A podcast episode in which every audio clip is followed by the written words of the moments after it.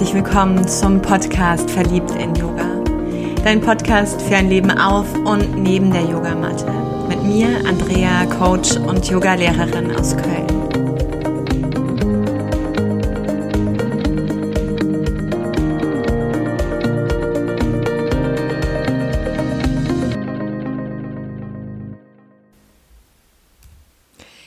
Ich möchte heute das Thema Konkurrenz einmal mit dir beleuchten.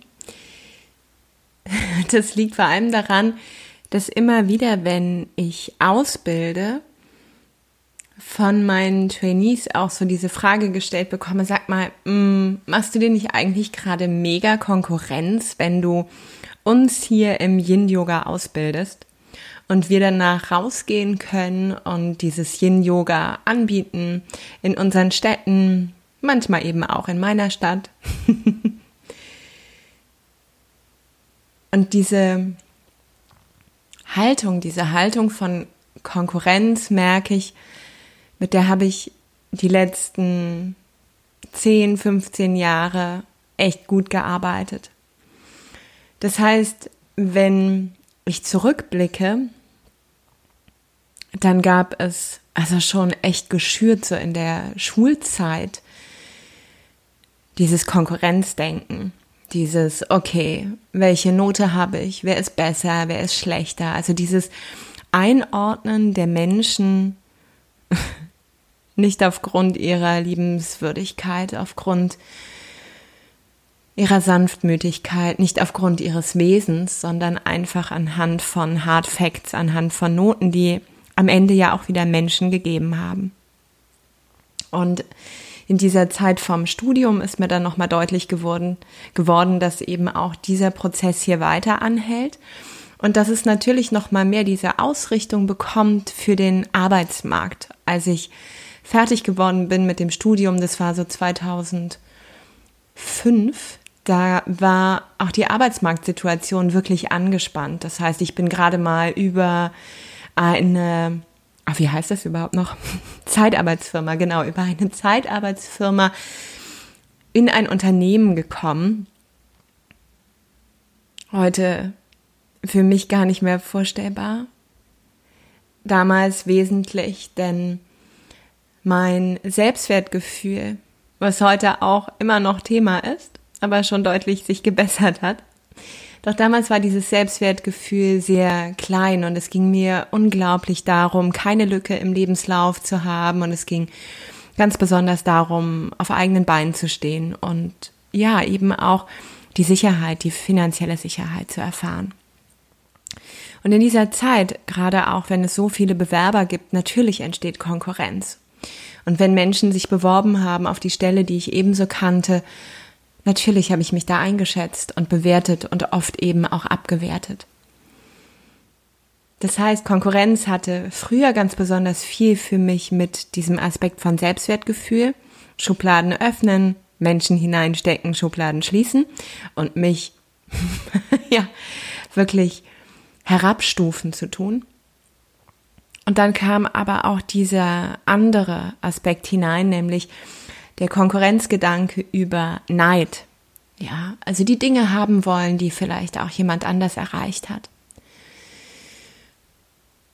Und das ist mir gerade auch am Anfang von meiner Yoga-Karriere aufgefallen und ich habe mich selber da in meinen Gedanken oft ganz stark für verurteilt, denn ich war wirklich neidisch auf diese Menschen, die einfach schon so viele Schritte weiter waren, vielleicht auch so viel früher angefangen haben auf diesem Pfad der Spiritualität und die ich so auf dieses unglaublich hohe Podest gesetzt habe, auf das ich auch am liebsten von jetzt auf gleich, statt durch diese tausend und einen Schritt zu gehen, erreichen wollte.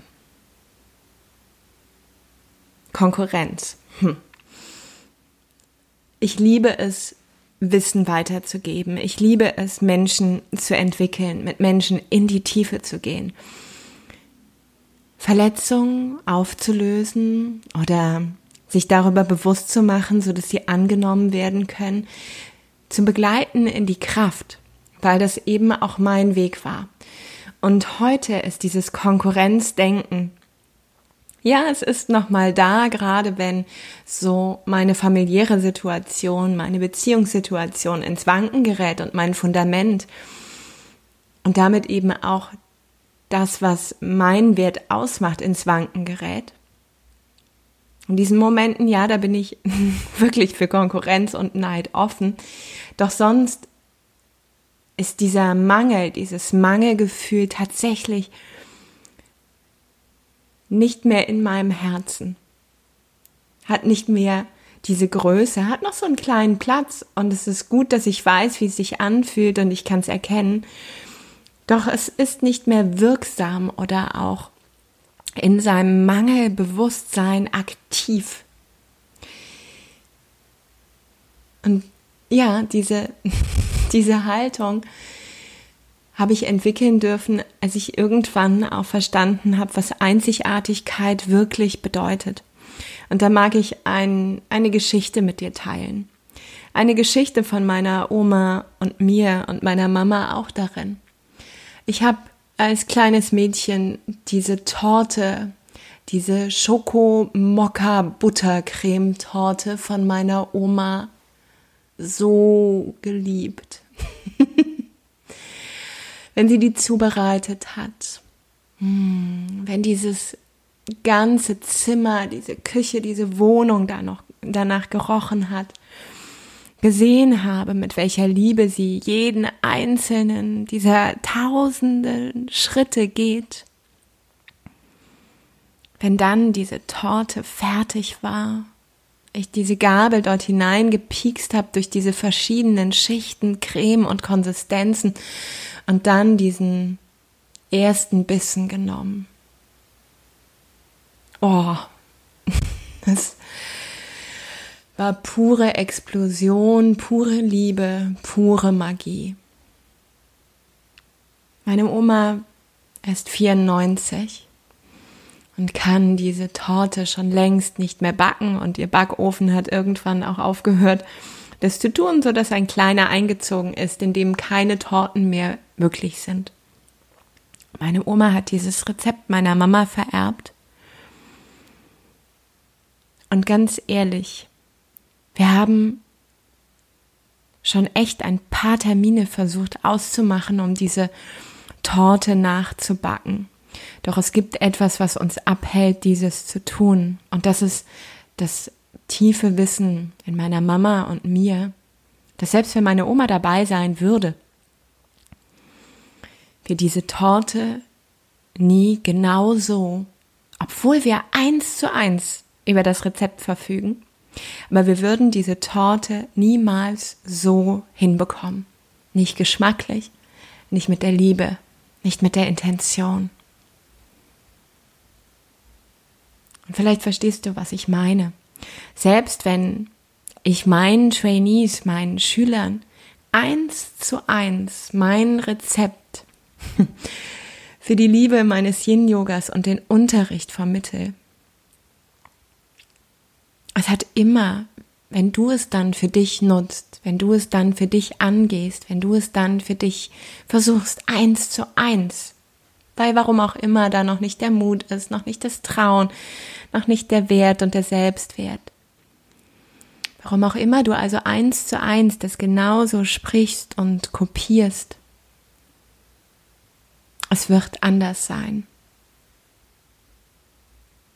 Und bei meiner Oma ist es ganz klar, sie hat mit dieser Liebe für uns gebacken, mit dieser Erfahrung, mit dieser Weisheit, mit diesem Bauchgefühl. Und auch schon dem tausendmal diesen Kuchen machen und zaubern, mit dem Garnieren und, und, und.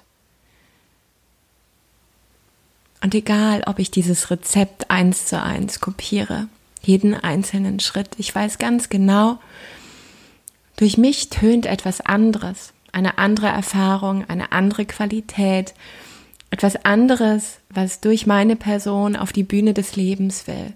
Und so wird es anders wirken, anders beim Gegenüber ankommen. Und das heißt für mich, oh, so what? Also, dann lass es aber Millionen Yin-Yoga-Lehrer geben. Und davon immer mehr auch, die bei mir lernen. Aber da draußen gibt es so viele Menschen, die genau dich brauchen. Genau deine Worte, genau deine Person, genau deine Erfahrung, deine Geschichte, die du hineingibst in dieses Leben, egal ob es beim Yoga ist, egal ob es im Job ist, egal ob es bei dem ist, was deine Herzensweisheit ist, die gelebt werden will. Und deshalb tatsächlich mittlerweile ist mir auch dieses Kopieren egal. Was mich ein bisschen nervt, ist, wenn meine Texte kopiert werden, weil das fällt mir echt auch hier und da schwer. Doch selbst das, mein Gott, okay, dann ist es so. Dann hatte vielleicht da jemand gerade, hm, nicht die Idee, nicht die Zeit, nicht den Selbstwert, etwas Eigenes zu kreieren. Und ich verurteile es nicht. Deshalb für mich Konkurrenz, mm -mm. Ich bleibe in dem Gefühl von Fülle, ich bleibe in dieser Qualität von Fülle, in dem Wissen, dass ich ja hier und da und dort mir eine Prise von dem, was mir schmeckt, nehmen kann und aus dem, was ich alles bin, heraus etwas Eigenes immer wieder neu gestalte. Und diese Menschen, die neben mir sind und genau dasselbe tun, nicht mehr mit meinen Ellenbogen versuche aus dem Weg zu stechen, sondern meine Arme öffne und ihnen danke, dass sie auch diesen Frieden, diese Qualität, diese Liebe hineinbringen in das Leben und dass sie ihren eigenen Weg finden. Und da beginne ich sie zu bejubeln und anzufeuern, genau diese Hingabe zu leben, nicht mehr heimlich, nicht mehr versteckt, sondern voll und ganz. Also deshalb, lass deine Ellenbogen schmelzen, wenn du dieses Gefühl hast, hier und da nochmal den Neid in den Augen zu haben und dieses mm, Konkurrenzdenken anzustacheln. Und wenn es auftritt, so what, ist auch egal, genauso fein, aber dann sei dir dessen bewusst und lebe es nicht am Gegenüber aus, sondern spür einmal genauer hin, was ist dieser Mangel, diese Angst, die da drin steckt, dieses Gefühl, nicht ausreichend zu sein, nicht genug zu sein. Und dann geh damit in die Arbeit, in deinen Prozess. Hm. In dem Sinne, lass, lass dich, lass uns die Arme ausbreiten, lass uns im Arm halten und stützen, uns unterstützen und verbinden. Namaste. Sei verliebt in Yoga. Auf der großen und der kleinen Matte des Lebens. Deine.